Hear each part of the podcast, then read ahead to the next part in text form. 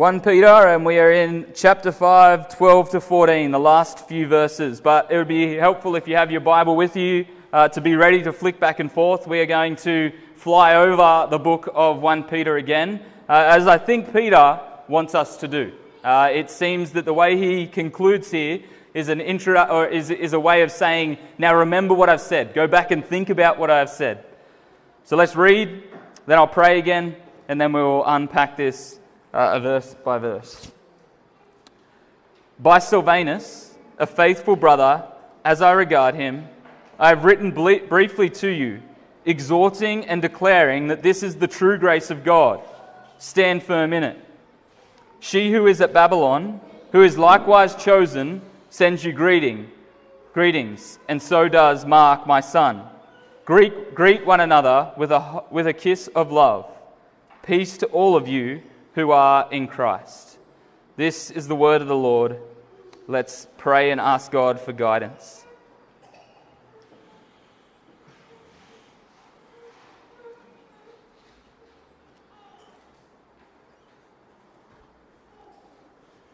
Holy Father, we thank you so much that we can come in worship of you. We thank you so much that you have revealed yourself to us by your word and re- revealed to us our duty how we ought to live in this world. We know we have fallen short, but we know we have a great Saviour who is lifting us up. So, Father, as we come to look at this wonderful letter, may it equip us and encourage us. May it go with us beyond uh, what we have done preaching it, but would we recall it over and over again in our own minds and to one another? May it be lasting words upon our mind that become actions and uh, actions out our hands and our feet. So, Lord, we ask for your Holy Spirit to give us clarity, encouragement, and to challenge us to live faithfully in the midst of a world that is going to harass and persecute and slander your people until the day that you come. We pray this in Jesus' name. Amen.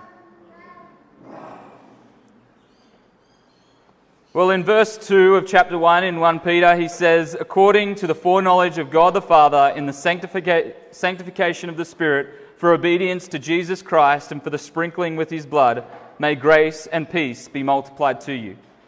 Uh, Peter finishes in such a way that he encourages us to think about faithfulness because of the faithfulness of Silvanus, his brother. He encourages us to think about the true grace of God, which we are to stand firm in, which is where we'll spend most of our time. He once again mentions the word chosen about the chosen people in Babylon as an encouragement to the seven churches that he's writing to that you alone are not chosen, but God has even chosen people in Babylon, which has connotations, and we'll get to what that means uh, in a few moments. He calls us to love one another for a final time, which he has mentioned over and over again in his letter, that there is no excuses for a church that has not love for each other. And finally, he lands his letter home with the reminder of the certainty of peace that we have with God through Christ and with one another because of Christ. So essentially, we are going to do a flyover of 1 Peter again and, and, and teach and encourage, because I think the way Peter ends here is for us to be people like James says, who are not merely hearers of the word, but doers of the word. He wants you to remember this word, implant it in your mind so that you can stand firm in the true grace of God.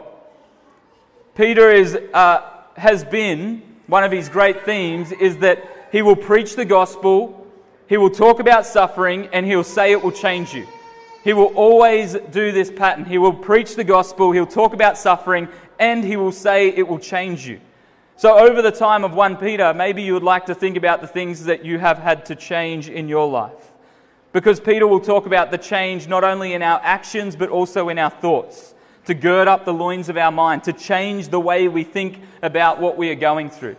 He not only will talk about the small things that we need to change, small actions and small thoughts, but the big things. Our whole relationship in our household maybe need changing. The way we relate as husband and wives the roles that we take on. The way we relate to our governor uh, or government may need to change. We, need to, we may need to change around the view of our culture. What do we view? How do we view culture? And how do we stand against culture faithfully? Ultimately, Peter makes a good case that a Christian is not someone who's sitting back passively waiting for change, but a Christian is one who is taking the step forward to see change in all spheres of their life. They're taking the steps forward. A Christian is not a passive waiter of change, but an active participant and proactive in their thoughts, in their actions, in the house of God, in the household at home, and in the political spheres. We are called to be on the front foot of change as Christians. We are called to be those who love change. So, if it's the true grace of God that brings change in our life, then whether we are an infant in the faith or a 90 year old man, we need to stand firm. And if we stop standing firm, change stops happening. It doesn't matter what age we get to. I've quoted, I think, many times before my Grace's grandmother, who said she was in her 90s, uh, and she said, I'm not done yet. There's still change in me that needs to be happen, ha- happening. And I pray for each and every one of you and for myself that you will stand firm in the true grace of God and that you may be blessed to live to the 90s and say, and I still need change. I'm not there yet. So let's look verse by verse as we continue to do, but of course, we'll be jumping back through as we think about the true grace of God. Verse 12 By Silvanus, a faithful brother, as I regard him, I have written briefly to you, exhorting and declaring that this is the true grace of God. Stand firm in it. Silvanus is likely Silas, who we see in the book of Acts, uh, journeyed with Luke often and Paul. Uh, and he is clearly writing the words for Peter. Not everyone could write, not everyone knew how to. Uh, how, how to spell or how to write their language down on paper. So we've got Silvanus writing it down for Peter, and he is described as being a faithful brother. A wonderful description that we should be encouraging one another in. Let's be faithful brothers and sisters to one another. Paul says that he has written briefly. Uh, you may or may not think this is brief. I don't know what your perspective is, but uh, according to John, uh, the things that Jesus did or the gospel that Jesus is about could fill, uh, there's not enough room on earth for the books that it could fill. And that is true. Uh, the C.S. Lewis says the gospel is uh, small enough for a child to paddle in, but deep enough for an elephant to swim in. And that is what we need to remember about the gospel. Although Peter has written to us about the true grace of God. He has not, he has not exhausted the gospel. We could go to books like Romans and see that there is more to learn of the gospel, the true grace of God. But at the same time, he says these two words he has exhorted, or is exhorting and declaring. And I think it's worth pausing and thinking about uh, these two words because it's important to know that that what we are doing with the gospel should never be to accuse and to chop down people. Our aim with the gospel should never be to bring death, but always be to bring life. Uh, the gospel, if we are using it correctly, is there to strongly encourage and urge.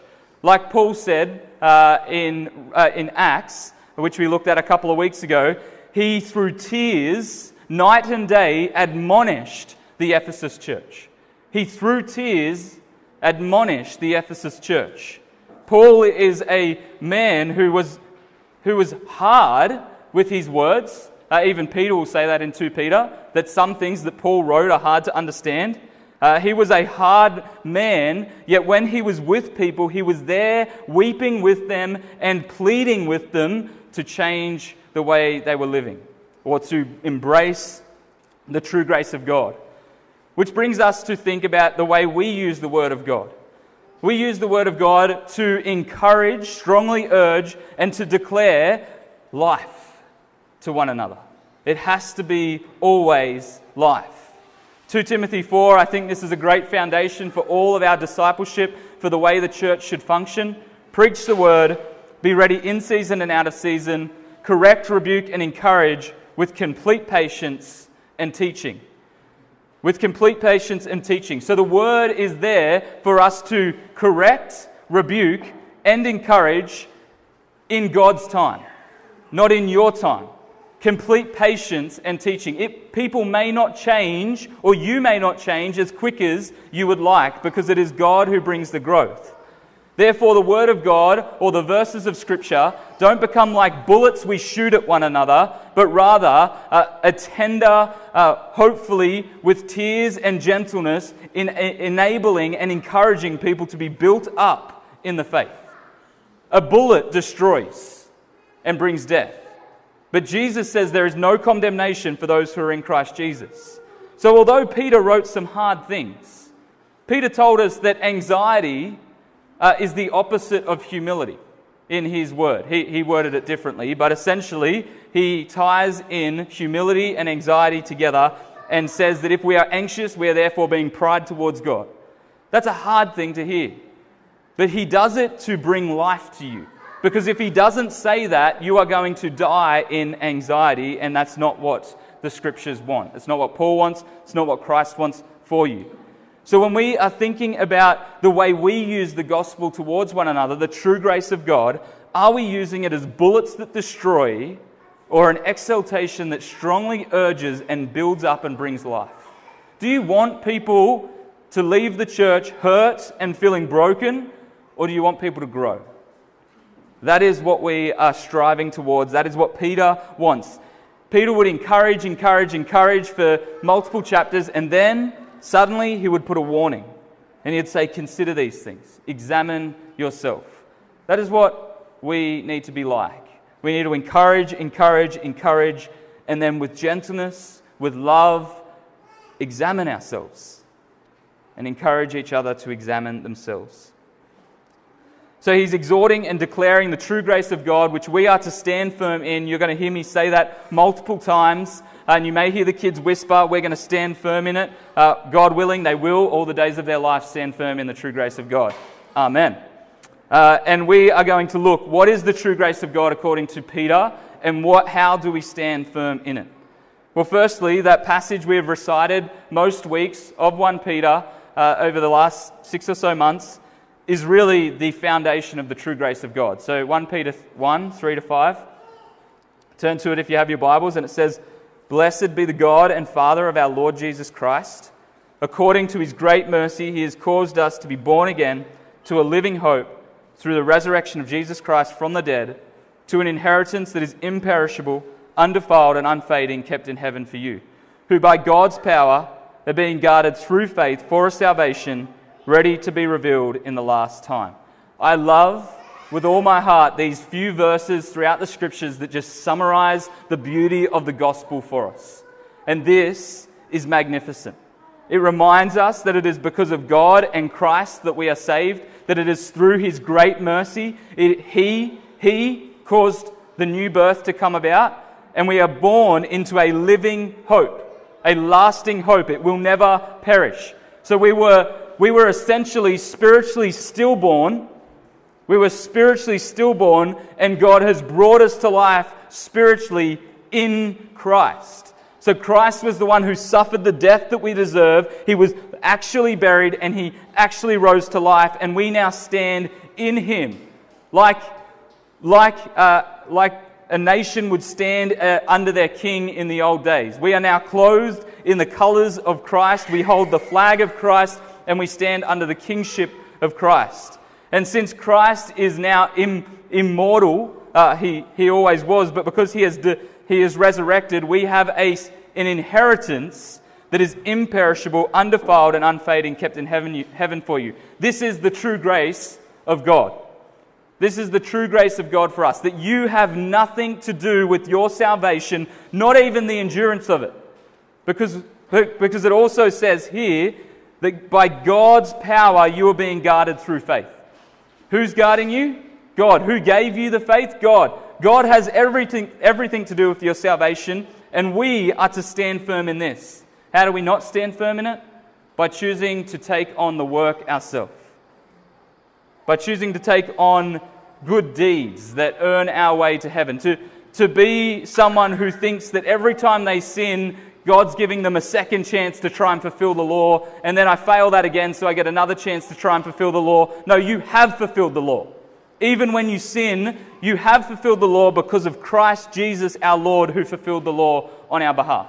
You're not just getting repeated second chances to try again at fulfilling the law. It doesn't work like that. You're washed clean, and you are righteous in the eyes of God. So, the true grace of God is learning to apply Christ's death, burial, and resurrection to every situation in our life. Christ's death, burial, and resurrection to every situation in our life. When, when the Spirit comes and speaks to us through the Word of God or through another brother or sister, it will always bring life. Its result will always be the resurrection. The same Spirit that raised Christ from the dead lives in us. The same Spirit that raised Christ from the dead lives in us. Therefore, when the Spirit moves in our heart, we will always bring life. But the devil, who prowls around like a roaring lion, as Cody pointed out last week from 1 Peter, he always brings death. And weirdly, they actually start at the same point conviction of sin. Or for the devil, it's actually accusation. The devil will masquerade as the Holy Spirit and will accuse you of sin. And the Holy Spirit will come and convict you of sin, and it's really hard to tell the difference at times. But the end result will reveal what the who it was that was speaking to us. The Holy Spirit will always bring life, the devil will always bring death. So when we become aware of sin, whether we've been accused by the devil or the Holy Spirit's brought it about by a brother or sister or through his word, however it may be, we are to repent, confess and repent. Confess is to bring it to light, maybe to a brother or sister, to the Lord. Repent is to say, I'm turning away from it. That is to put it to death. That's the death part of death, burial, and resurrection. Then we are to believe the truth of God's promises, and we are to bury it under the weight of God's word. That's the burial of death, burial, and resurrection. And then we are to act. This is being proactive, not passive. We are to act upon the righteousness of God and do the opposite of whatever it was we were doing, the sin that we were doing. We should now go and live the other way. This is the resurrection, living in the newness of life that Christ has given us. When we come to sin, death, burial, and resurrection is the way we deal with all things. You see, the accuser will come and he will accuse you of sin. Maybe, maybe even a Christian will accuse you of sin. And it won't lead to life. It will lead you to condemnation. It'll leave you to feeling that like you've committed the unforgivable sin. It'll leave you to isolate yourself from the church. It'll leave you to shut off from people and close yourself down. It'll leave you to turn away from the word. This is not from God. That brings death.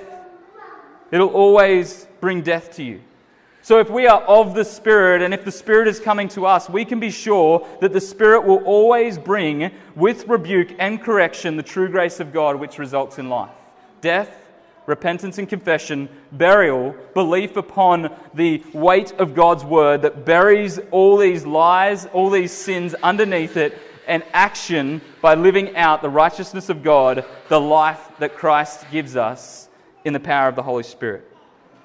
The simple question we can ask ourselves is Was I trying to bring life from this conversation? Was I trying to bring life from this conversation that I'm having with a brother or sister? Maybe the conversation that's going on in your head. Was this, was this trying to bring life to me? If it's not trying to bring life, it's not of God.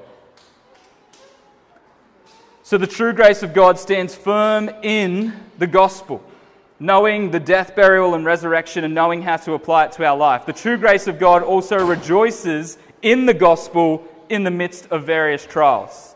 Following straight on from our uh, 1 Peter 1 3 to 5, we see in 6 and 7 it say,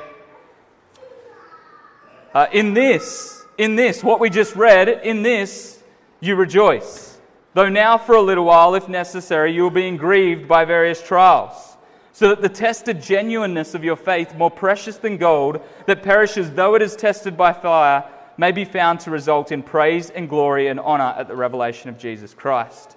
Rejoice in the true grace of God. In the midst of various trials, so that is every trial that you can come to mind right now slander or sickness, marriage problems, bad neighbors, financial strain, whatever it is you can think of, rejoice in the gospel.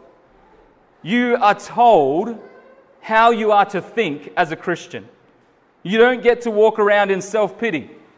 As a Christian, you are told to gird up the loins of your mind. Peter will say that a bit later on. and go to war against the things that come in. If you want to self pity about your sickness or slander or the situation that you're in, you are in sin and you are to come to God and rejoice in the true grace of the gospel. So when various trials get us down, we turn to 1 Peter 1 3 to 5, and we remind ourselves that we have an inheritance that is imperishable, unfading, kept in heaven for us. Standing firm in the true grace of God means rejoicing in the midst of hardship. I love the way Paul does this in Philippians. He does, he does the whole rejoice, I say it again, rejoice. It's almost like he says, rejoice, pauses for a bit, waits for someone to complain, and then says, I say it again, rejoice. I reckon we should do a bit more of that in the church. Rejoice. No, no. I say it again, rejoice, right? No more complaining. The Israelites complained in the wilderness for 40 years, though God gave them food and uh, manna from heaven. Christians are not complaining people, they're rejoicing people. If you are standing firm in the true grace of God, you are not complaining about your situation, but you're bringing your situation to God and demanding that your heart rejoice in Him. And if you don't believe me, look at Psalm 42. Psalm 42 is a beautiful prayer of David who says to himself, Why are you downcast? Put your hope in God. But let me read you five verses of it, uh, three verses of it. My tears have been my food day and night, while they say to me all day long, Where is your God? These things I remember as I pour out my soul. How I would go with the throng and lead them in procession to the house of God, with glad shouts and songs of praise, a multitude keeping festival. Why are you downcast, O my soul? And why are you in turmoil within me? Hope in God, for I shall again praise him, my salvation and my God. You know, he is not in a light trial. He is saying, My tears have been my food. In other words, he isn't eating. He is so grieved, so suffered that he is just like sobbing constantly and eating his tears. That's his food at the moment. And in the midst, he's remembering the time when he used to lead the worship band. Better, better than a band, there's like a whole army. He was, he was, he's thinking back. He goes, I remember when I led the procession to the house of God and the shouts of praise. I want to be back there. I want to be back worshiping God. So, what's he do? Counsel his mind. Why are you downcast, O my soul? Why are you in turmoil within me? Hope in God. And then the certainty, for I shall again praise him, my salvation and my God. That is what it looks like to gird up the loins of our mind and to go to war against our self pity and our anxiety and whatever thought may plague us. We are to say no to the devil. And yes, I will rejoice in the true grace of God. Your self pity will only lead to death. So, standing firm in the true grace of God is to rejoice in the midst of whatever trial comes our way. Standing firm in the true grace of God is living God's way. I don't really have a passage from 1 Peter, it's more like the whole letter of 1 Peter here, but from, from pretty much the end of chapter 2 to chapter 5, we see Peter telling us what righteousness looks like in all different spheres of our life. Whether it's uh, the sphere of loving our brothers and sisters in the household of ch- God, uh, the church, whether it's how we submit to elders or how elders are meant to act, how wives and husbands are meant to act to one another, the roles that they are meant to take on, how we are meant to live under a pagan government. Uh, these are all the righteousness of God. God has given us counsel and righteousness in how we are meant, how we are to live in the midst of a pagan world. So, stand firm in the true grace of God. Uh, one, of, one of the hard things we've seen over the last 20 or so years is this trendy phrase, incarnational mission. And essentially, it comes from uh, the idea that our mission to the world should replicate the incarnation of Christ. Christ uh, gave up his heavenly body, took on, his, took on an earthly body, he became flesh. That's what incarnation means. And our mission should take on that. Uh, it became a very trendy mission strategy. I don't have much of a problem with it. I think we should take on the way we should take on some characteristics of the world. A missionary should not go to another country and not learn the language. That's, that's not fair. Um, uh, there's this trend at the moment uh, that I was talking to Grace's dad about where American uh, female missionaries are going to Pakistan dressed in jeans and a shirt. The problem is over there, prostitutes wear jeans and a shirt, so no one's talking to them. Uh, you should probably study the culture a bit more than that if you're going to be uh, a mission missionary. So you should have some form of incarnation in the way you go. The language, probably the way they dressed, things that are going to be a barrier. But other than that, we are not meant to take we aren't to take on the culture of our society. We are meant to bring the culture of Christ to our society. This is what this word paideia, which we've been hearing a bit about through the education of our children, paideia is about culture and bringing the culture of Christ. We are to bring the righteousness of Christ with the culture of Christ. Uh, we are to bring Christ's standard of modesty. We are to bring Christ's standard of parenting, Christ's standard of singleness, Christ's standard of whatever it may be. Uh, we see this in Peter 1. We see 1 Peter. We see it in uh, 2 Peter as well when he refers to Lot and Noah being heralds of righteousness. When we go forth to the world to stand forth in, for stand firm in the true grace of God is to uphold the righteousness of God. So I've said multiple times throughout 1 Peter, there have been different battles fought throughout history that the church has to fight. Battles around theology, battles around the divinity of Christ, battles around salvation by faith alone through grace. Um, and our battle today is not a particularly a theology of Christ or salvation, but it's a theology of men and women and the household and family. This is the war or the battle. The war Christ will win. The battle we are fighting today is the battle for the family. Uh, so, when Peter talks about the suffering that these churches experienced, the suffering that we are going to experience is going to be around gender, masculinity, femininity, and the household, um, family. Uh, so I encourage you to stand firm in the true grace of God, is to stand firm upon the creation mandate, which we see in Genesis 1 to 3, and not move from that for the sake of cultural engagement. Right? To not move from that for the sake of cultural engagement. We don't need to be apologetic for the way God has created the world. We need to stand firm in those things. Sure, that probably needs some, a lot more added to it, but we don't have time today. Go back and listen to other sermons, and you'll hear me uh, speak more about the details of that.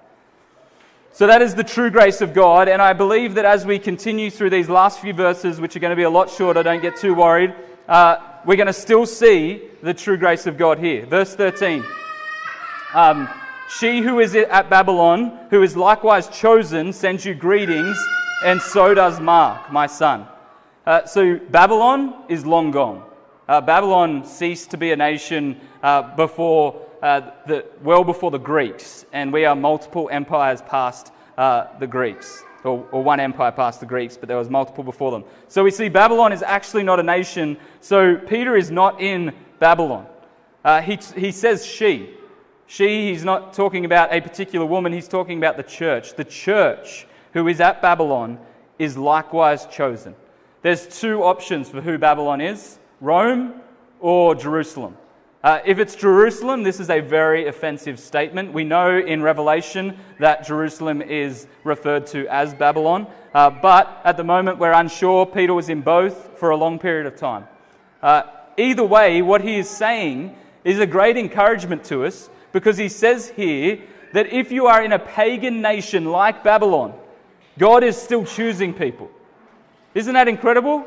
No longer is it about Israel, the only chosen nation, but even in a pagan nation, God is still choosing people. Uh, last year, Martin Iles uh, from the ACL, sadly, he's no longer with the ACL, uh, but Martin Iles did a series around the country called Babylon. Uh, and really saying that our country is Babylon. We are in a pagan nation, a, uh, an unrighteous nation, a nation that stands actively against God. But we can be encouraged because God has chosen people even in Babylon. So, what do we do when we're living in Babylon? Uh, we said back in my very first or second sermon of 1 Peter, uh, I looked at Jeremiah and what Israel did in uh, Babylon, or what Israel was called to do in Babylon. So, Jeremiah 29 4 to 7 says, Thus says the Lord of hosts, the God of Israel, to all the exiles whom I have sent into the exile from Jerusalem to Babylon. Build houses, live in them. Plant gardens and eat their produce. Take wives and have sons and daughters. Take wives for your sons and give your daughters in marriage, that they may bear sons and daughters, multiply there and do not decrease. But seek the welfare of the city where I have sent you into exile and pray to the Lord on its behalf, for it is for it for in its welfare you will find your welfare.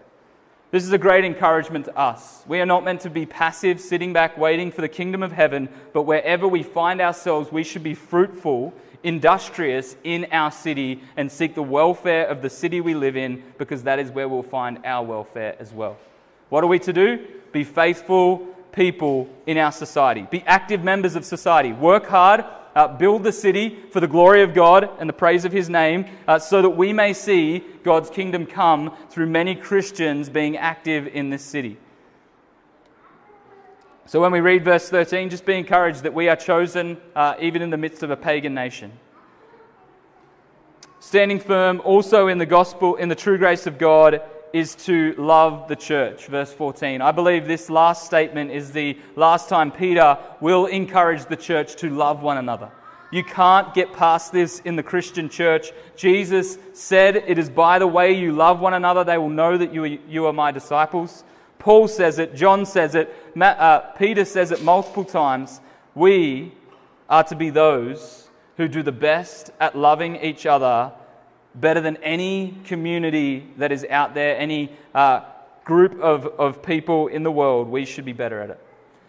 And it comes down to every single thing that we do together the way we serve one another, the way we serve the sick, the way we serve um, each other when we are uh, building each other up through correction, the way we endure with each other through conflict, the way we greet each other.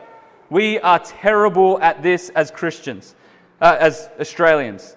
Australian Christians are terrible at greeting anyone, uh, and I'm happy to go on record for that. We are just too cool and too laid back. It's like when people walk in, it's just, it's just like, yeah, eh.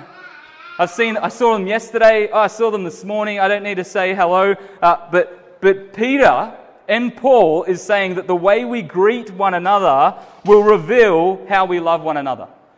Our greetings say something to the world about what we care for this person how we care for them. Now, uh, the kiss is cultural, 100% it's cultural, um, because I do not want uh, physical touch. Not a fan of that. Uh, but our culture, you could give a firm handshake with eye contact, uh, you could have a hearty hello and a wave, uh, but we should be better at being excited about seeing one another. He's not the only place that, that we see this. Uh, Paul says we should greet one another with a holy kiss. Um, that means pure uh, with no I- I- immoral motives behind it.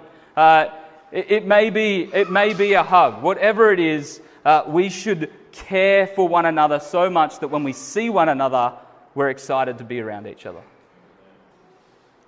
Our hellos speak something about the true grace of God. And if we're going to stand in the true grace of God, let our hello uh, be more than apathy or something worse. Let it be uh, love uh, in, in a sincere way that says, I can't wait to spend time with you. Finally, he finishes his letter with this Peace to all of you who are in Christ. Uh, what a great uh, statement to say. Peace to all of you who are in Christ. Peace uh, means freedom, safety. Freedom and safety. We see Jesus say this in John 14 Peace I leave with you, my peace I give to you. Not as the world gives to you, let your heart not be troubled, neither let it be afraid. Peace I leave with you, my peace I give to you. Jesus is the Prince of Peace. He is working towards freedom and safety for the whole of His church. He is bringing us into the promised land where we will find absolute rest. Uh, we need to remember the peace of God in our life, in our relationships, and in this church, knowing that Christ brought peace for us with His blood and his death. So I encourage you to stand firm in the true grace of God by recalling the gospel in suffering, by remembering the death, burial, and the resurrection, by preaching the righteousness of God in this pagan nation, by remembering that we are to love one another in all things, always, to the very end of the age, by greeting, by serving, by caring, by whatever it may be.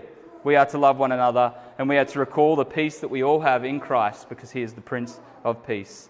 This has been the letter of 1 Peter, and I look forward to one day preaching it again.